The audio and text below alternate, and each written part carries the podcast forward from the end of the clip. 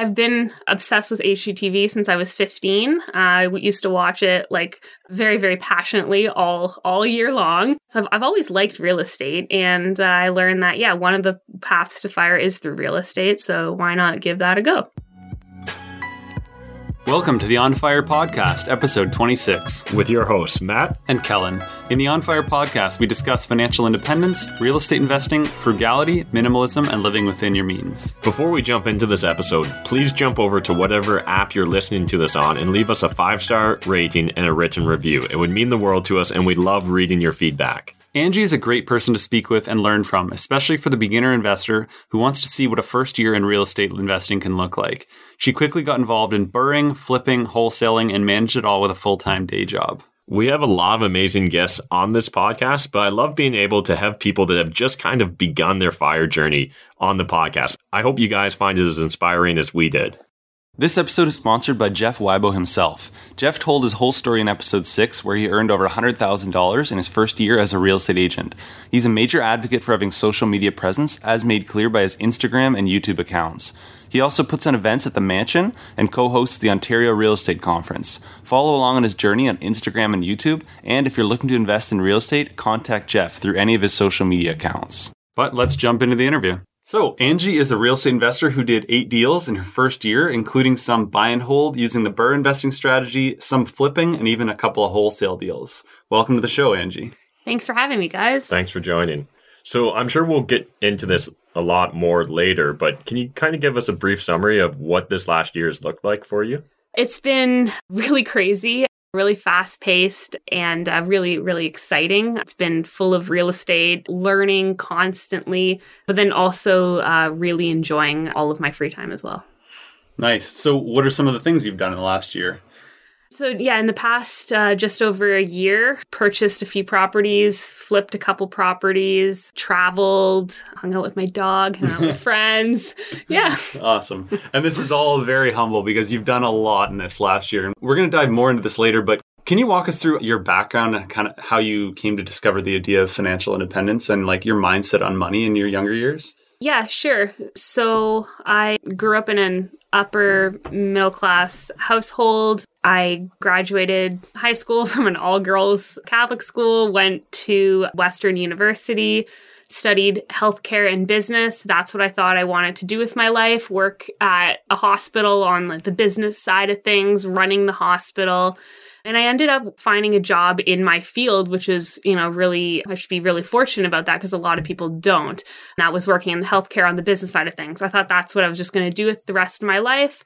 You know, hopefully at the end of my career, make a hundred grand a year and get three to four weeks of vacation a year. And then I could use that to travel the world. And hmm. that was my mindset from all of university up until late 2017 and uh, yeah then i i was looking around i was realizing i was like wow there's so many countries that i want to visit. And if i only get three or four weeks of vacation every year how the heck am i going to see them all? Because yeah there's there's a lot of countries out there and some of them require more than uh, a week to see and yeah, at the same time, I was going through a lot of changes. Uh, moved into my first apartment on my own. I got my my dog at the same time around this time, and then I met who is now like my my mentor and one of my best friends, Dan Warren, who's an investor who I think was on we this podcast. Him, yeah. yeah. So and that's how I actually discovered fire as well was through him and listening to this podcast. And so, yeah, he got me thinking about the concept of fire, making passive income on the side, or just making enough income to be able to quit your day job and then do what you actually want. And that for me was uh, traveling and spending time with friends and my dog. And you saw real estate as kind of a means for for building wealth and then also building passive income. Yeah, like I've been obsessed with HGTV since I was 15. Uh, I used to watch it like very very passionately all all year long. Yeah, so I've, I've always liked real estate and uh, I learned that yeah, one of the paths to fire is through real estate, so why not give that a go? Awesome. And how long have you been doing this for now? Just over a year. Okay, great. Yeah. So let's dive into the real estate a bit more. How exactly did you get started? What did the first deal look like? How did you get comfortable with the idea? Yeah, so I sat down with Dan and I asked him to explain, you know, what he does. He explained it. He really focuses on student rentals. But then I, you know, I was open to student rentals, open to just investment properties in general, any kind. And then he walked me through. I was like what, what do i do? How do i get started? He's like do you like a b c? And you know that's how you get started. So it was finding a mortgage broker and getting approved for a mortgage was the first step and finding a realtor. And then through that yeah eventually you see some houses and you get approved uh, pre-approved for a mortgage. And then uh, yeah you find you find the right house you make the offer and there you go. But yeah no the first deal that I had officially had a successful offer on was a townhouse near uh, the college in London, Ontario. And my realtor found that house for me off market. And I was able to get it for about $20,000 under what the average townhouse around there was going for at the time. So already I had some built in equity there. And then, uh, yeah, I had an awesome mortgage broker uh, working with me. My realtor was great. And uh, then I was then you have to find a, a, lawyer as well. And then through that you're just in constant communication with that whole team and they uh, they tell you what to do and uh, you make it work. So it's a lot about taking action and then and then it's not really that complicated but then also you got access to these con like the lawyer the real estate agent the broker. I assume a lot of these were references right? Oh yeah yeah. I didn't go out and finding all these people on my own. There's a huge network here and they have a great list of references for uh, all the all your players to use on your team. So uh, yeah, definitely make use. I made use of that. This is tough, right? When you're trying to find good, reliable people, like trying to scour Kijiji and take chances on people, like I mean, sometimes you need to, but if you have people in your city that are doing what you want to do, reach out to them, try and see if they're willing to share some of the team they're working with. Because if it's not their general handyman, there's a good chance they're not keeping them busy. So they'd be happy generally to to refer you out to these people. Yeah, for sure. And you don't, you probably don't want to take chances on an important person like a, you're like your realtor or your mortgage broker. Those are two really important players to your team. Mm-hmm. So, what did your first deal end up looking like? So that townhouse was my my first official deal. I put down 5% on it as a first-time home buyer. I uh, rented it out to a family. I thought I was getting top rent at the time for it, and I argue I was, but I was still not making a lot of money off of it. So I, I purchased it for 155, and it was renting out for 1500 plus utilities. And I, yeah, I thought that was great. But because I was a first time home buyer, there's a fee put on that mortgage as well as condo fees. So I was not making a lot of money then, but it was pretty turnkey. From the time I purchased or from the time I closed on it, which was June of 2018 to when I sold it, which was uh, about January 2019, I'd only put in $1,200 into it and I ended up selling it for two hundred and thirty thousand. So generally, yeah. a lot of that was probably market appreciation. Plus, yeah. you had, a, like you said, you bought about twenty percent under market value at the time. Yeah, yeah. I would attribute most of it though to crazy market appreciation in that area. The townhouses in that area go for a ridiculous amount of money now. Mm-hmm. So we touched upon it at the start of the interview, but you're not really specializing with one strategy. You've actually been able to dabble in a lot of different strategies in a short period of time. Would you like to just kind of walk us through what different real estate strategies you've been able to implement in yeah. your first year? Yeah. So I had a, a townhouse I was renting out to families, and that was like, I call it like a half private deal because it was off market, but my realtor had found it for me. I had done a, a completely private deal on a duplex rented out to families. Matt, that was your property, and it's the property I'm currently living in. I had also done a duplex as a student rental. I have purchased and now sold uh, two more of those townhouses near the college just as quick quick flips, which were really fun. I ended up getting two of those for 176, which were 2018 prices.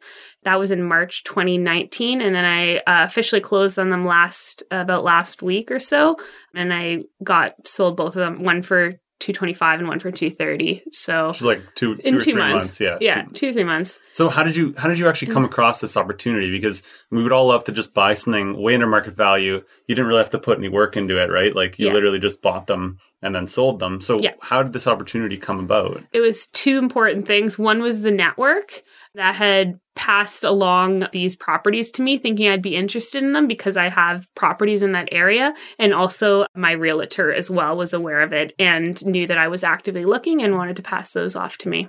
Awesome. So you have some student rentals, and then you've also done some multifamily. What like Yeah. what are your, what are the different strategies? Feel like which do you, do you have intentions to go one way or the other? Like how are you analyzing deals and figuring out what you want to buy next? Yeah, so I analyze deals primarily based on the 1% rule, which I'm sure most people will also do Mhm. here.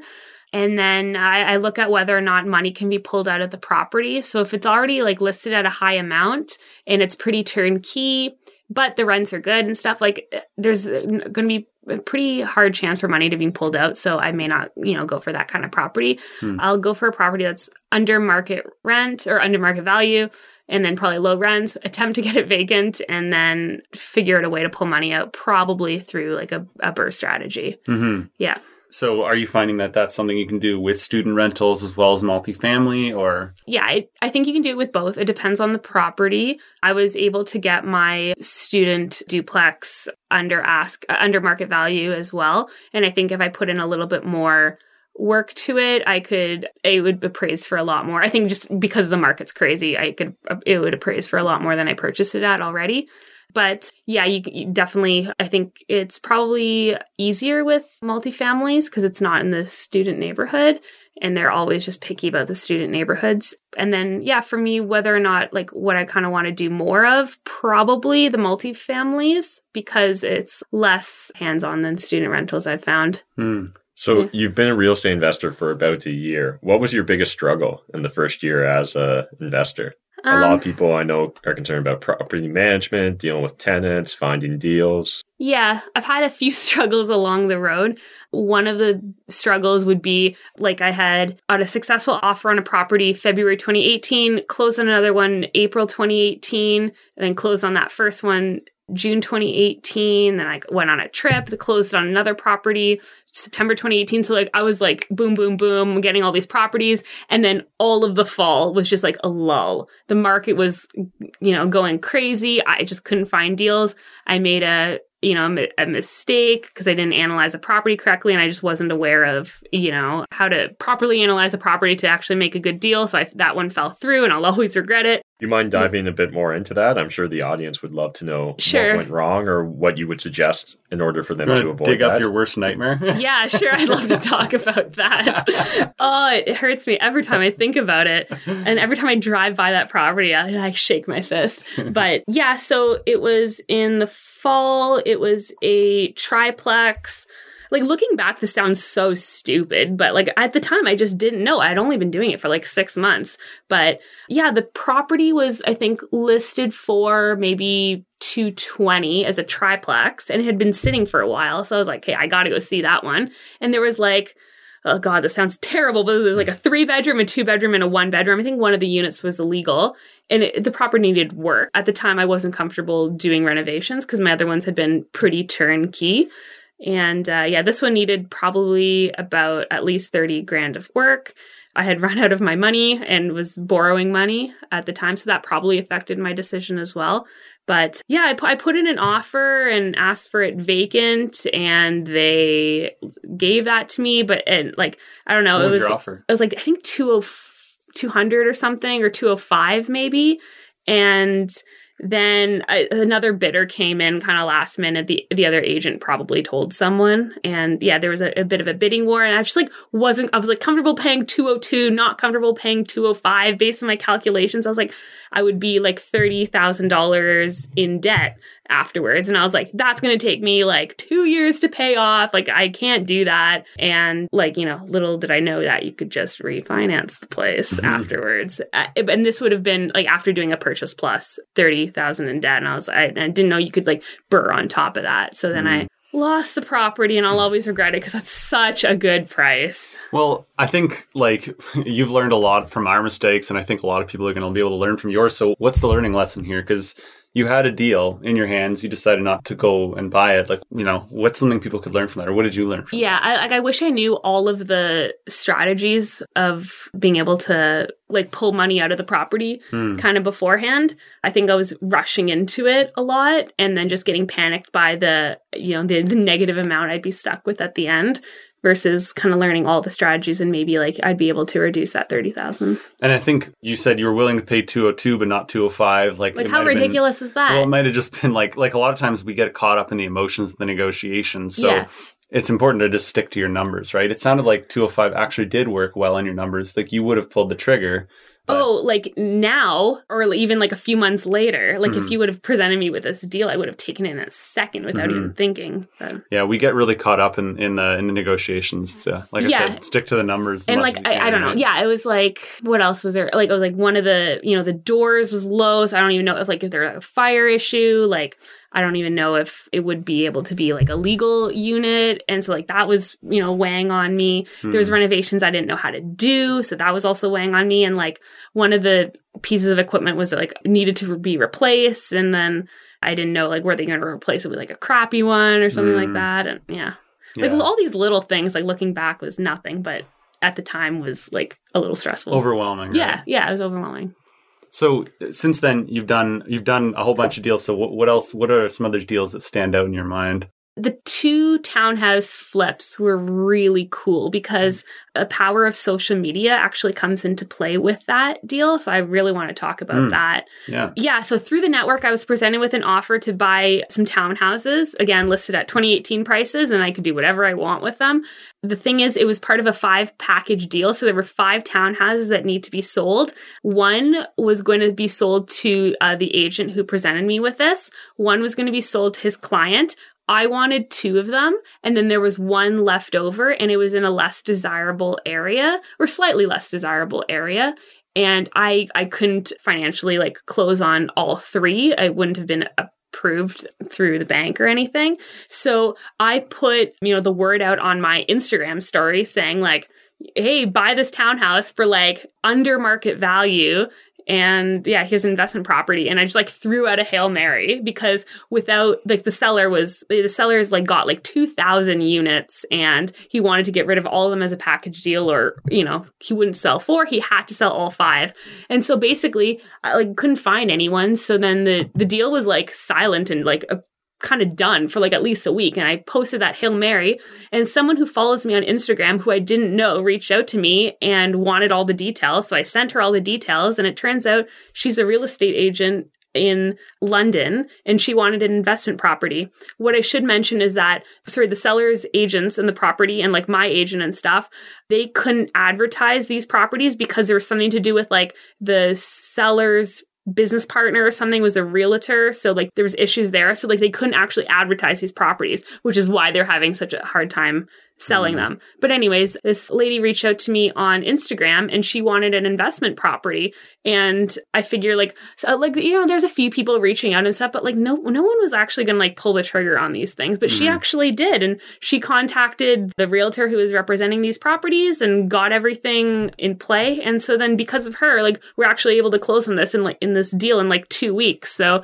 and that wouldn't have happened if i didn't put it on my instagram That's awesome. yeah, yeah. So that was a really cool deal. And I didn't even know who she was. I've never met her before. And then at the most recent fire meetup, someone came up to me. She's like, Hi, I'm Amanda. And I bought that townhouse. And I was like, Oh my God, thank you so much. Like, and then Hmm. she's like, No, thank you. And yeah, so she's she's gonna be doing a flip. I did my flips. And yeah, it, it was just really cool. That's awesome. Yeah. That is. So I know that we'll get into it later, but you're going to be traveling very soon. Yeah. How are you approaching managing your properties while you're not in the country? Yeah, well, I'll be down to two and a half kind of when I leave. Like, I'll have two and then kind of closing on one that I'm going to keep vacant for the duration of the trip, probably. But uh, because there's only two, and they're all tenanted with tenants that I've selected, so I don't have any bad tenants anymore. They You- kind of run themselves. A lot of stuff, a lot of management these days in real estate is text messaging, phone calls, e transfers, and then having like a couple of people that you can kind of trust that can run over the property and fix things if you need them to, and you Yeah, pay them remotely. Yeah, exactly. Like they the properties kind of run themselves. If there's an issue, they they just the tenants text me and then I've got like a handyman uh that can go over and, and fix stuff. Mm-hmm. Yeah. And I'll have yeah, I'll have my cell phone plan where I am, so it won't be hard to like reach them or anything. That's great. See, when you were building this portfolio, I mean, you're down to two right now, Mm-hmm. but you're going to be buying the 3rd and then you've been you've been getting mortgages on it with your full time job. And then uh, what happened recently? Uh, there was a big change in your life. Yeah, I'm not sure if we should talk about it yet Oh. that the property is not being is Oh. closed on it, but I am taking a break from my career and for just a tiny bit and then coming back and getting another job later. Yeah, no, it, the the timing actually worked out pretty amazing that I've always wanted to do like a really really long trip but again if you work a regular like 9 to 5 job you only get 3 to 4 weeks of vacation per month so I wanted a really really long trip and uh, yeah it just worked out that i am on a break from We're not even releasing this episode until like a month or so. So perfect perfect yeah. yeah yeah you can thank Well, I think it's worth getting into Yeah. the story because so doug ford laid me off so you were laid off from your job, Yeah. right? So a lot of times people, when they're in that scenario, it'd be like a really major hit in their life. But there's a good reason why it's not. Like there's a good reason why this wasn't even a big stressor in your life. yeah i had i had coworkers messaging me saying oh we're so sorry like you know they were so sad and i was like dude relax i just you know wholesale two properties i just i got two wholesale fees i'm selling two townhouses like Mm. like this year selling all three condos i've made like almost triple my salary Mhm. in like in a few months like i'm like don't worry colleagues i'm good Yeah. and then i'm off to travel for three months like don't worry about me so so okay, let's get into the travel. So what's what's the plan at this point? You've been laid off from your job and you got some travel plans. yeah, the travel plans were already kind of in effect. Last May, I went to Iceland and toured the ring road in a camper van and slept in the van while I drove around the country. And that was amazing. And I wanted to do that again. And then, yeah, I discovered that people convert sprinter vans and travel around, and a lot of people actually live in them. And yeah, so that's what I'll be doing. What are you doing? Traveling around in the van in the States. Yeah, we're going for three months. Nice. And living in the van, checking out national parks, that kind of thing. Yep. National parks, beaches, That's awesome. Eating a lot of uh, vegan food. Because you talked about when you have the full time job, it's difficult. Like you were looking at your lifestyle, like, hey, I want to be able to travel more. I can't do it with a day job. I only get three weeks vacation or whatever it is. So, like, you've built an opportunity in your life where you can take three months to be able to do whatever it is you want. And then when you get back, you can get a job, right? Yeah. Yeah. And like for me, like when it comes to traveling, like obviously people have like you know the main things you need to see. Like you need to go to France and you need to go to I don't know, like Australia. But like I also want to go to these little tiny places that like no one like really travels to and stuff. Like I'm so excited to go to like I don't know, Rhode Island, New Hampshire. And like if if I only had 3 to 4 weeks of vacation a month, like I wouldn't be choosing like Connecticut to go to. Hmm. I would I would be choosing like I don't know, like Switzerland for the week or something Mhm. like that. But now that I have so much time off, I can really explore all these, you know, little pockets of the world. That's awesome. Yeah. What's your long term plan with your financial independence journey? Do you have a five year plan? Yeah, so in in 5 years I really hope to be retired from a day job and just doing the real estate full time and then hopefully kind of making that more passive as well because eventually I don't even want to have to think about anything and then just you know spend my time doing everything that I love. Because I don't think everyone like it's I don't think it's anyone's goal to be like a landlord. I think mm. it's it's a means to something else. And I think some people like really enjoy being a landlord. And like I mean I I I do but I don't think you know it's like that's my passion life and that's my goals. I want to be a landlord. No, you want to make money through real estate.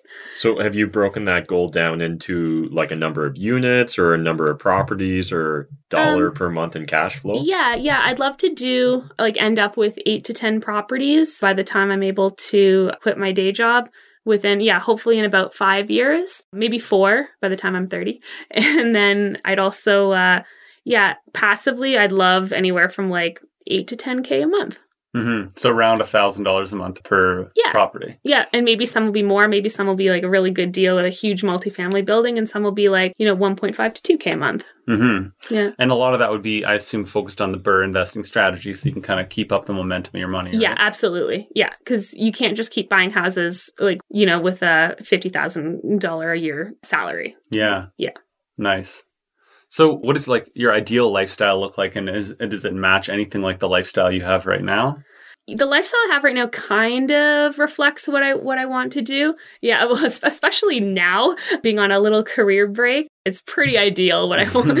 but yeah, no, like my ideal day is yeah, waking up, going for a hike with my dog, eating a awesome vegan breakfast, probably a smoothie bowl, and then going for more vegan food at lunch and just yeah, just hanging out with friends and going on fun day trips and then planning planning the next trip and awesome. probably maybe yeah maybe doing like more uh like discovering more like passion projects and stuff too.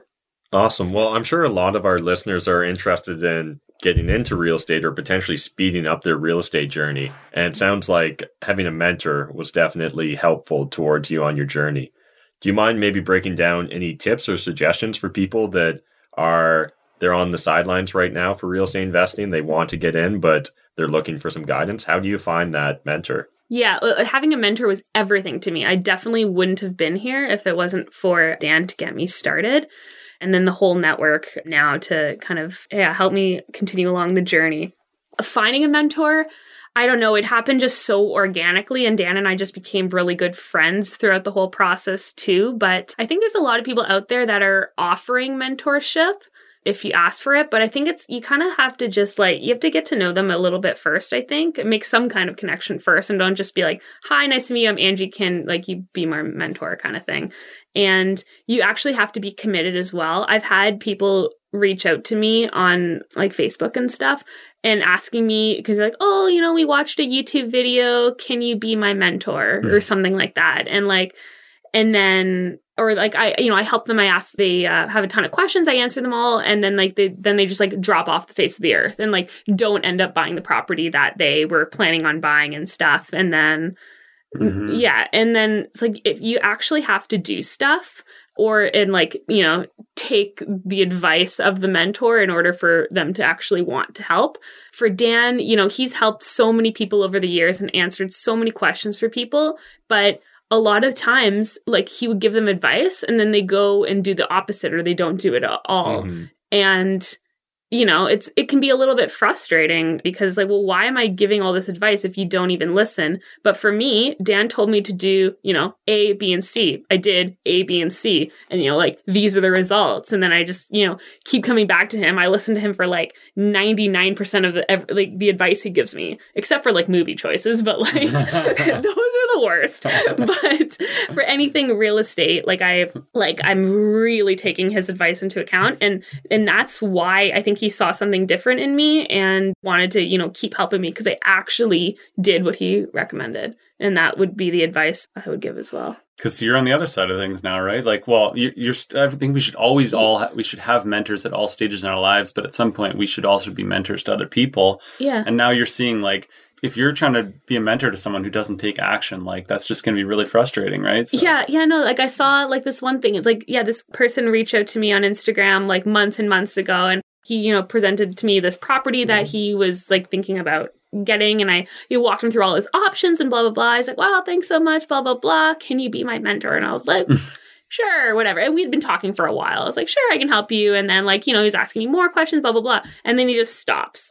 And then like months later, like posts in a Facebook group, I'm looking for a mentor. Can someone help me find one? Or like and and help me stay like engaged or something. And I'm like, okay, well, first of all, they have it backwards, right? Yeah, yeah, yeah. First of all, you should be engaged yourself, mm-hmm. and second of all, like that's not how you go about doing it. Mm-hmm. Yeah. Yeah, I think there are there are mentors out there whose job it is to kind of keep you accountable and, and that kind of thing. But like And to be honest, I think people are pretty fluid with their words these days. But mm-hmm. I think what a lot of people want when you're looking for someone just to keep you accountable, odds are what you actually want is a coach. Yeah, mm-hmm. And so often that comes with a fee. So like there's a yeah. cost involved with that. But if you need someone to kind of ride you in order for you to stay consistently engaged with it, I think that that's where a coach comes into play. Mm-hmm. Where a mentor is definitely more for someone that's self-motivated, they're self-driven.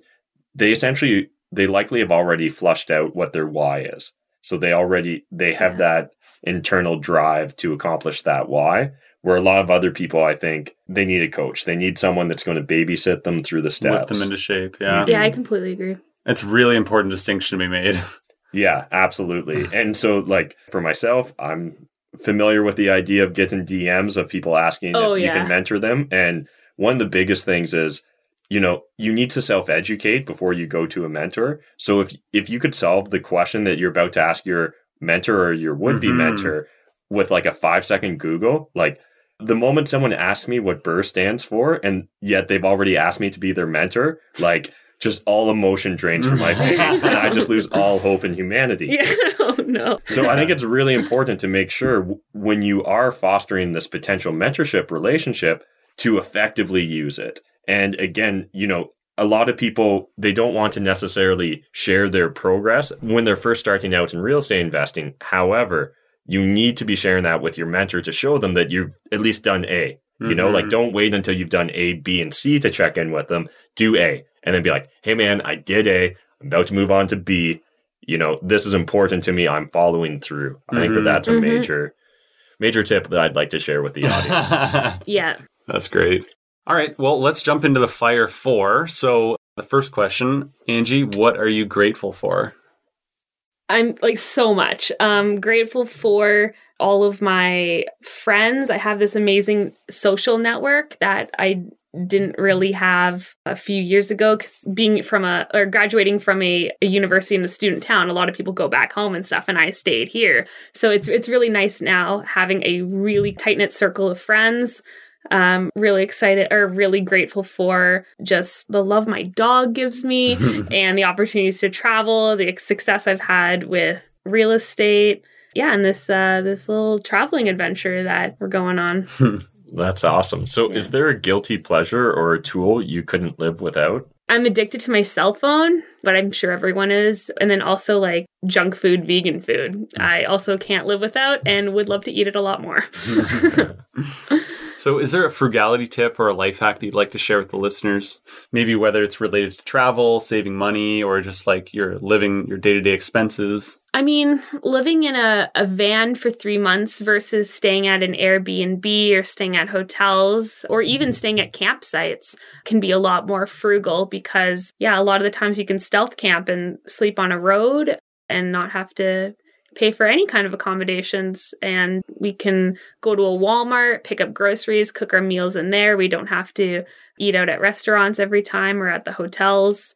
And a lot of, I'm lucky that a lot of the things I want to see in the states are not there's you know there's not really a fee to see i mean a little fee to like go into the parks and you know but like you know beaches and wildlife and stuff i'm i'm i'm here to see that and less so like you know museums and shopping malls hmm And we didn't even touch on it earlier, but you're doing house hacking as well. So, yeah your yeah living expenses are. yeah i guess that's probably a better frugal hack Well, no, it's just you're living for free on a, on a monthly basis in your house, right? Yeah, yeah. I, I would actually argue I'd maybe get paid a hundred or two hundred dollars a month because yeah, the, the tenants at the front of my house pay for all the expenses of the house and, and then some. Nice. Yeah. that's very powerful. So, our last Fire 4 question is What would the hero of your own movie do right now in your life?